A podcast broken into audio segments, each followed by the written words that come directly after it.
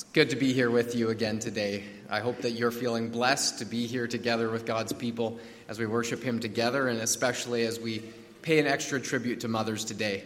I hope that you, as moms, are feeling appreciated and special on this day today. Uh, there's many things that have happened in this past week, as has already been alluded to this morning, and we just want to continue to think of you, Peter and Myrna. We will be praying for you, and in the days to come and the weeks to come, we'll be here for you. And uh, we know that it's as we lean on each other that we find the Lord giving us his strength. And we've experienced that again this past week. We are thankful to him for how he's provided. Thank you to you as a church family for the way that you have stood with me in prayer as well. Um, I felt it. I feel it again today. And uh, it's so good to know that God's people are supporting me and, and upholding me in their prayers. So thank you for that. Would you bow with me and let's pray together? Heavenly Father, we have come through a, a trying and difficult week as a church family, and especially we think of the Wolf family.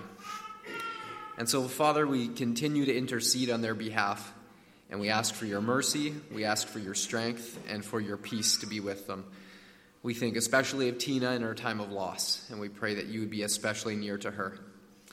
Lord, we also continue to think of others in our church family who, in the past months or years, have also lost their spouse. We think recently of, of Henry Jansen, and we pray that you would continue to be with him as he continues to adjust to life without Della. Walk with him daily, give him your strength and peace. And for all others in our church family, Lord, who have been widowed in the past, we pray that you would continue to walk with them. For we know that to continue to live life alone can be lonely at times, and, and they still, there's those times of grief and loss, and so we pray that you be near to them as well. And now, Father, we turn our attention specifically to mothers today, and we pray that whatever stage of life they are at, whether with young children or with children grown and out of the home, that you would give them a special blessing today and continue to equip them and give them wisdom and give them love for their children and for their husbands at whatever stage of life they are. And so we ask for your blessing upon them today. Thank you, God, for your word, and that it is only by your word that we have light for our path, that we know how to navigate the difficult times of life. It is through your word, and we thank you for it. We pray that it would speak to our hearts again today. Guide us by it uh, speak to us by your Holy Spirit and give us ears to hear, I pray. In Jesus' name, amen.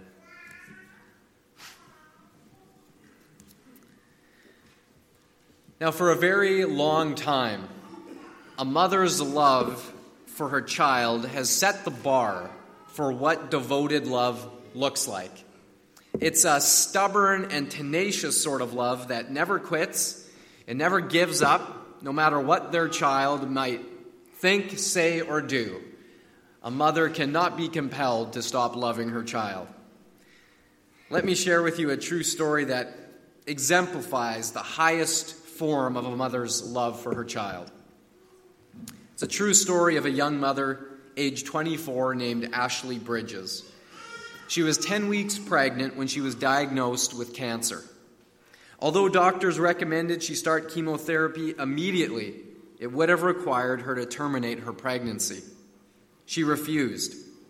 In an interview, Ashley said, There's no way that I could kill my healthy baby simply because I'm sick. Then, at the beginning of her third trimester, Ashley was informed that delaying the treatment had allowed the cancer to spread rapidly. It had gone more aggressively than the doctors had even anticipated. That's basically when they told me that it was terminal, she said. Ashley was then told that she needed to deliver her daughter immediately so that she could start treatment. But she still refused to deliver her child until they could be certain the baby was fully developed and could be born safely.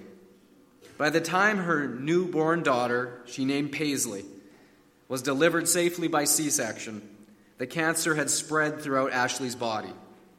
Even with multiple rounds of chemotherapy, she was given less than a year to live. And when asked why she had willingly sacrificed her health for her baby, Ashley had replied, I felt like I tried so hard to keep Paisley safe and to do the minimum treatment in order to keep her healthy. The thought that I'm not going to see her grow up is really hard.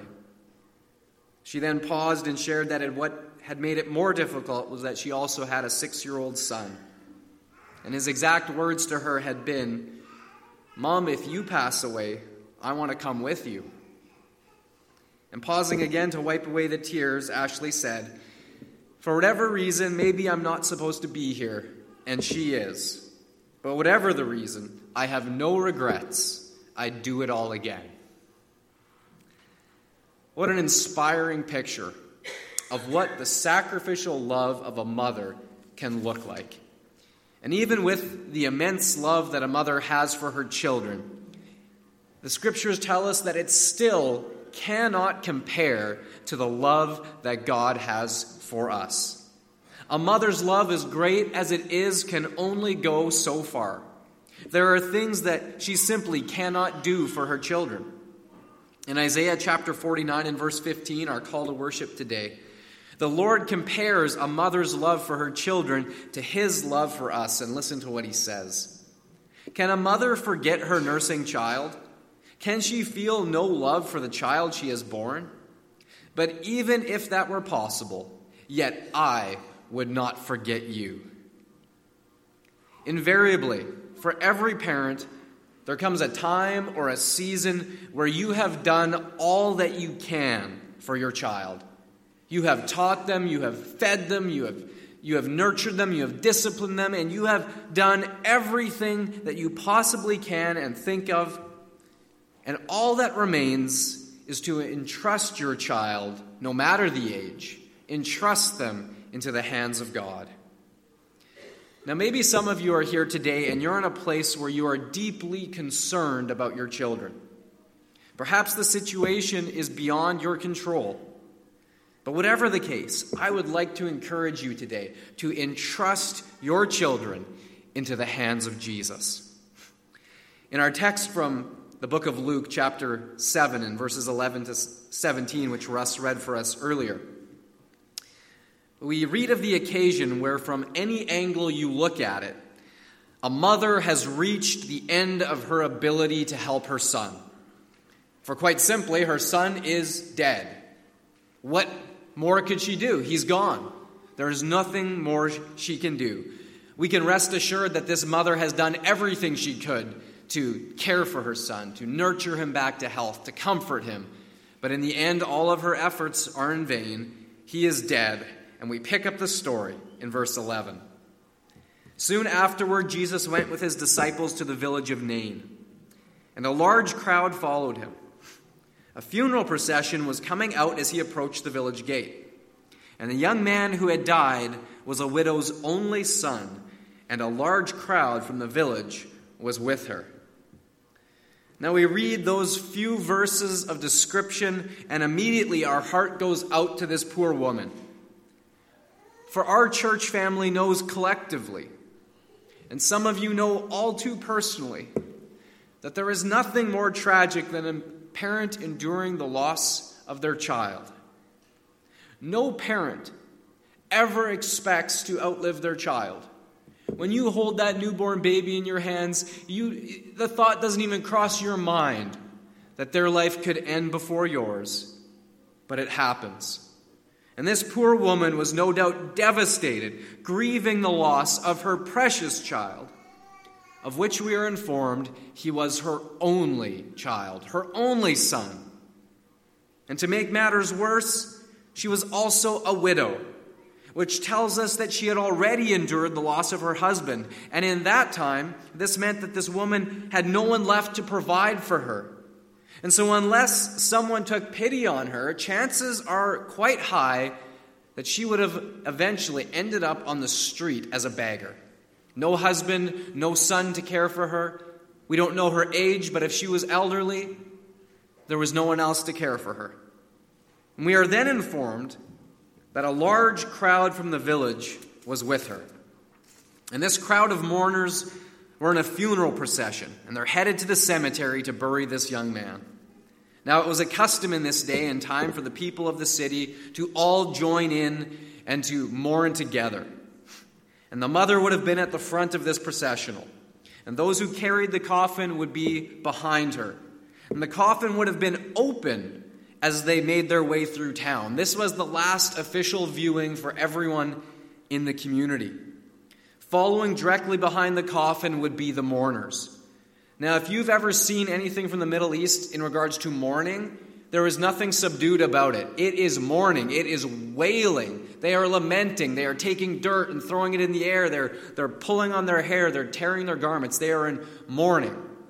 Now, some of this would have been genuine, but for others who were actually professional mourners, this is kind of their thing. This is what they would do to add a little bit of whatever, extra lament to this, this tragedy.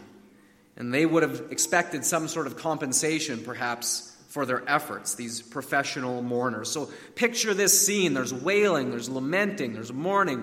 And here at the front of this processional is this pitiful figure, this poor mother who has lost her only son. Her husband is gone, and she has no one left to care for her. But then, just as death and despair and hopelessness are headed out of town, Jesus is headed into town. And the two crowds are on a collision course. We have a funeral procession going out, and we have Jesus and his disciples and a whole crowd of people coming in. And now we've got the showdown right in the middle of all of this. Hundreds of people surrounding this scene as witnesses of what was about to transpire. Verse 13. When the Lord saw her, his heart overflowed with compassion. I want you to just stop and think on that for a moment. His heart was so moved. It, Luke goes so far as to say it overflowed with compassion. Another translation would say his heart went out to her. He was so moved by her plight. He was so overcome with compassion for this poor woman that he just he just sees her and he feels her pain in, in such a deep and profound way. And then watch what he does. He goes up to her and he says, Don't cry. What? Don't cry? This is a, a strange thing to say, is it not? I, I can't imagine. I can't imagine this past week going up to one of the family members who just lost their their husband, their father, and, and in their grief saying to them, Don't cry. It almost seems like a callous thing to say. Don't cry. But we know that Jesus is giving this instruction because he knows what's coming next. This lady was not looking for Jesus, but Jesus was looking for her. And I believe that he timed his arrival into the city of Nain that day perfectly. This was not an accident. This was not a coincidental meeting that day. Jesus timed it for just this moment when she needed him the absolute most. Now, she may not have even known who Jesus was, but rest assured, Jesus knew her. And let me just say, you may not be looking for Jesus today either. You may not even know him. But rest assured that Jesus is looking for you. He knows your name. He knows your need, and his heart is moved by your plight. His heart goes out to you with compassion for your situation, just as it was for that poor woman. And now, coming back to it, Jesus just does this strangest thing. He stops the funeral procession and he says to the woman, Don't cry. What a terrible thing to say to a mother at her own son's funeral service. And in the tragic death that we endured this past week, the tears were something that you simply couldn't have stopped even if you'd said the word. Stop crying. It wouldn't have made any difference.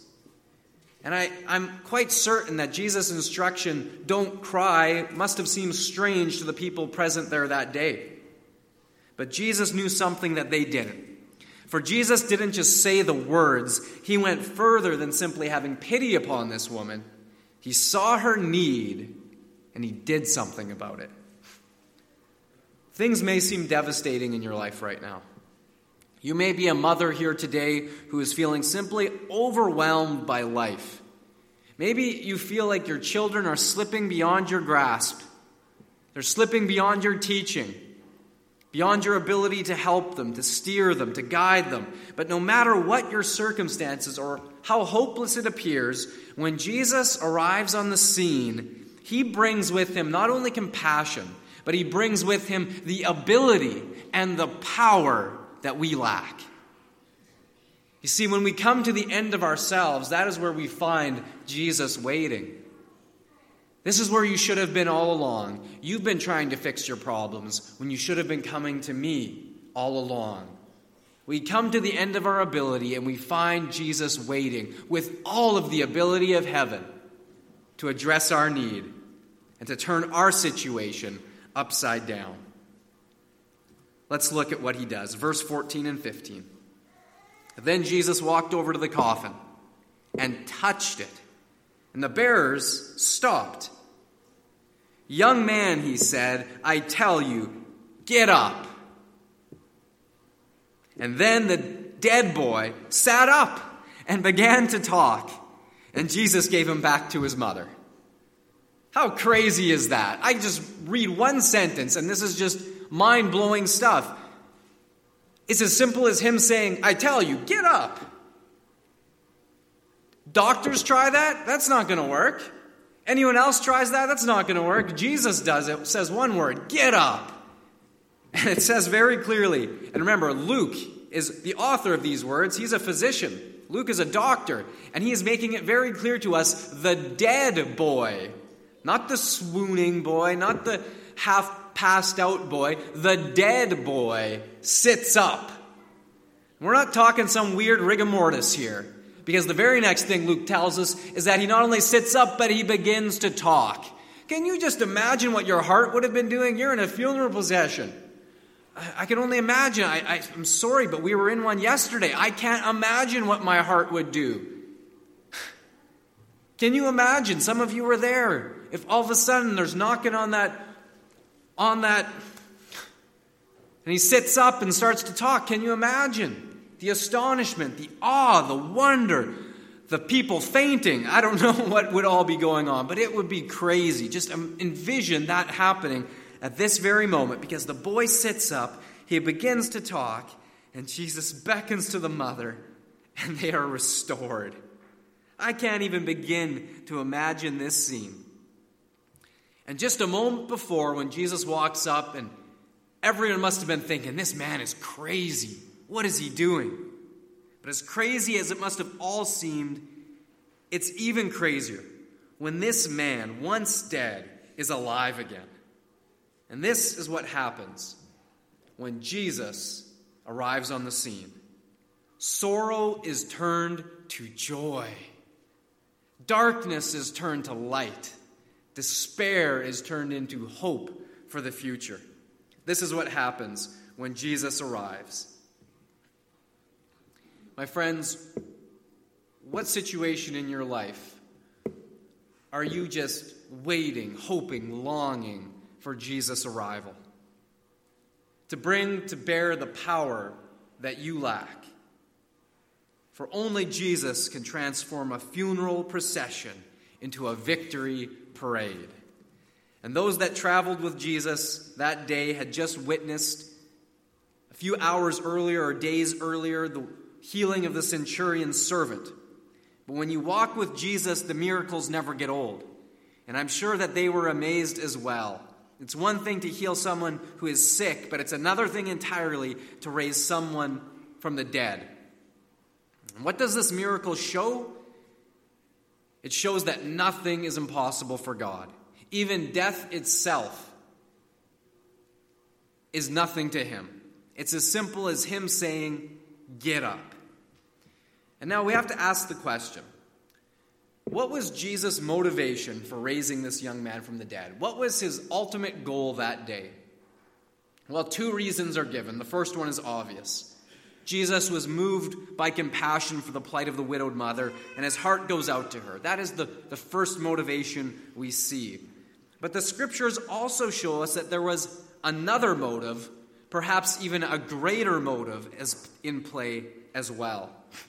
In verses 16 and 17, we read this Great fear swept the crowd, and they praised God, saying, A mighty prophet has risen among us, and God has visited his people today. And the news about Jesus spread throughout Judea and the surrounding countryside. You see, the people who were present realized that they had witnessed a miracle, something that only God Himself could perform. They also knew the source of Jesus' power, and so they glorified God. And they proclaimed that God had visited His people that day. And as a result, Jesus' fame spread across the entire region. And we have no doubt that many more people put their faith in Him that day because of what He did for that poor mother. You see, the purpose of our lives is to bring honor and glory to our Heavenly Father. It is not to establish our name, but His name. However, too many times we are focused on our problems, our difficulties, our sorrows, our griefs, our trials, our tribulations. And so when we cry out to God, we do so in a selfish manner. We simply want our trials ended, and we don't consider that it is precisely in our trials that God's name can be given the greatest glory. And so, when we're in our time of need, do we pray, Lord, fix all my problems? Or do we pray, Lord, glorify yourself in my problems? Lord, glorify yourself in my pain. Glorify yourself in my suffering. And if it be your will that you would bring healing and resurrection and new life, I will give you even more glory, Father. For it is all about you and your glory. And so when Jesus arrives and works a miracle, it was not only for the widow's benefit, though it was principally for her benefit, but not solely. Because ultimately, the purpose was so that his heavenly Father would receive glory. For that was why Jesus came. Do you remember what Jesus said in his model prayer? He said, For thine is the kingdom, the power, and the glory. The glory forever and ever. It's not just a throwaway phrase, it's not just an add on at the end. No, Jesus meant it. Thine be the kingdom, the power, and the glory forever and ever. It is all about God's glory. And great things happened in the city of Nain that day. And when it was over, God received the glory. You see, sometimes Jesus shows up in our lives and he does things that are so amazing that it is obvious where the power came from. He does things that no one else could do. And the fact that he cares and has compassion on us in the process just makes it all the sweeter. Because it's for God's glory and for our benefit. For God delights in blessing us. We receive the blessing, and He receives the glory. And I know that there are some of you present today who are hurting and who are still grieving. And I am one of them. But even in our grief, may we give God the glory, for He is deserving. And some of you are here today who are mothers or fathers who are deeply concerned about the situation of your children. Some of you may have children who are struggling with addiction. Some of you may have children who are dealing with depression or anxiety. Some of you may have children who are engaging in premarital activity that they know they shouldn't be. Some of you may have children who are going through divorces and custody battles with grandchildren.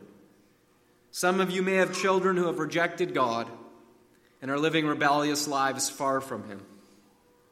Some of you may have children who are dealing with serious health issues. And on and on it could go, with many more situations yet to be described. And being a loving parent, you are concerned for them. And many of you are carrying heavy burdens right now today. And you just don't know what to do. You've tried it all. And in many cases, there is simply nothing more that you can do. You may be in the same situation as that widowed woman at the village of Nain. You're at a place where the only answer is for Jesus to arrive on the scene and to do what only He can work a miracle. And I want you to comprehend the fact today that if that describes you in any way, shape, or form, Jesus sees your need. He is moved by compassion He knows your name, He sees your sorrow. And as was the case in this story, He will intercede in His will and in His perfect time. He will arrive and bring His power to bear. Now, it may not be exactly when we think or how we think, but believe, have faith, and pray, for there is nothing that you are facing today that Jesus can't handle. If Jesus can handle a funeral procession, there is nothing left that he cannot handle. This young man was dead. It doesn't get any worse than that. But Jesus has the power over life and death. And he has the power over your situation and circumstances as well. Do you believe that today? He has the power. We don't, but He does. Trust Him. Believe and trust Him. Place your children into the hands of Jesus today. Pray that God will be glorified through your circumstances, whatever they are. And then in His time, we believe that Jesus will arrive and do as He wills for our good and His Father's glory. And now I know up until now I've been speaking principally to the parents, but I want to take just a moment to speak now to the children, young or old, which would include all of us. Maybe you're listening to this today, and in your heart, you know that your mom and your dad are deeply concerned about you. Maybe you're here today in body, but spiritually, you've checked out. Spiritually, you're as dead as that young man in the coffin. It may be because you've rejected your parents' faith and in so doing have rejected God. Or it may be that you've entrusted your life to Jesus once in the past, you made a commitment to Him, but you've strayed so far off the path that you think there's no way home. Whatever the case, let me tell you, Jesus can resurrect your spirit, your heart, and your soul from the dead this very moment so that you can walk in newness of life right now, beginning today. You may not be looking for Jesus, but Jesus is looking for you. He loves you more than you deserve or will ever know, but He does. Even though you may not be calling His name today, Jesus is calling your name. He is looking for you. And I don't care what you think, I don't care what you've done. Deep in your heart this moment, you know that it's true. Jesus loves you. He's coming to you with his grace and his salvation. And when he arrives, he brings his power to bear to transform our lives the way no one and nothing else can. And what Jesus did that day in Nain, he can do for you right here today. So, whatever your circumstances, whether parent or child, near to God or a long way off, give your burdens to Jesus. Give your children to Jesus and pray that whether in blessing or pain, joy or sorrow, life or death, God will be glorified in all things. For to him be the kingdom, the power, and the glory forever and ever. Amen. Heavenly Father, I glorify your name today, for you are deserving and worthy of all glory, honor, and praise be unto your name. And Lord Jesus, we magnify your name, for it is by your name and only your name that we might be saved. And so, Lord Jesus, we call upon your name and we ask in your mercy, would you intercede to the Father on our behalf, even right now? Whatever the circumstances, whatever is being dealt with personally, within families, within hearts and minds right now, Lord, when you bring your power to bear, you bring the ability to turn death into life, pain into joy sorrow into celebration. And so, Father, if you are speaking to a heart or mind right now by your Holy Spirit, I simply pray, open that heart that it might receive you, that it might yield to you and find there a sweetness and a joy and a comfort and a peace and a purpose that is far beyond anything that we could come up with on our own. So, Father, bless your people today. Bless each parent represented here today. Bless each marriage. Strengthen them by your presence. Bless each mother. Bless each child, Lord, that your family could be built up, that you would receive glory and honor, that this church family could be built up, that we could glorify and honor you, Lord, in this community, that our witness would shine all the brighter to proclaim your name, Lord Jesus, that many more could be brought into your family as well. So bless each one as we go and we celebrate together today as families. May we remember you in all that we say and do. For your glory we pray. In Jesus' name.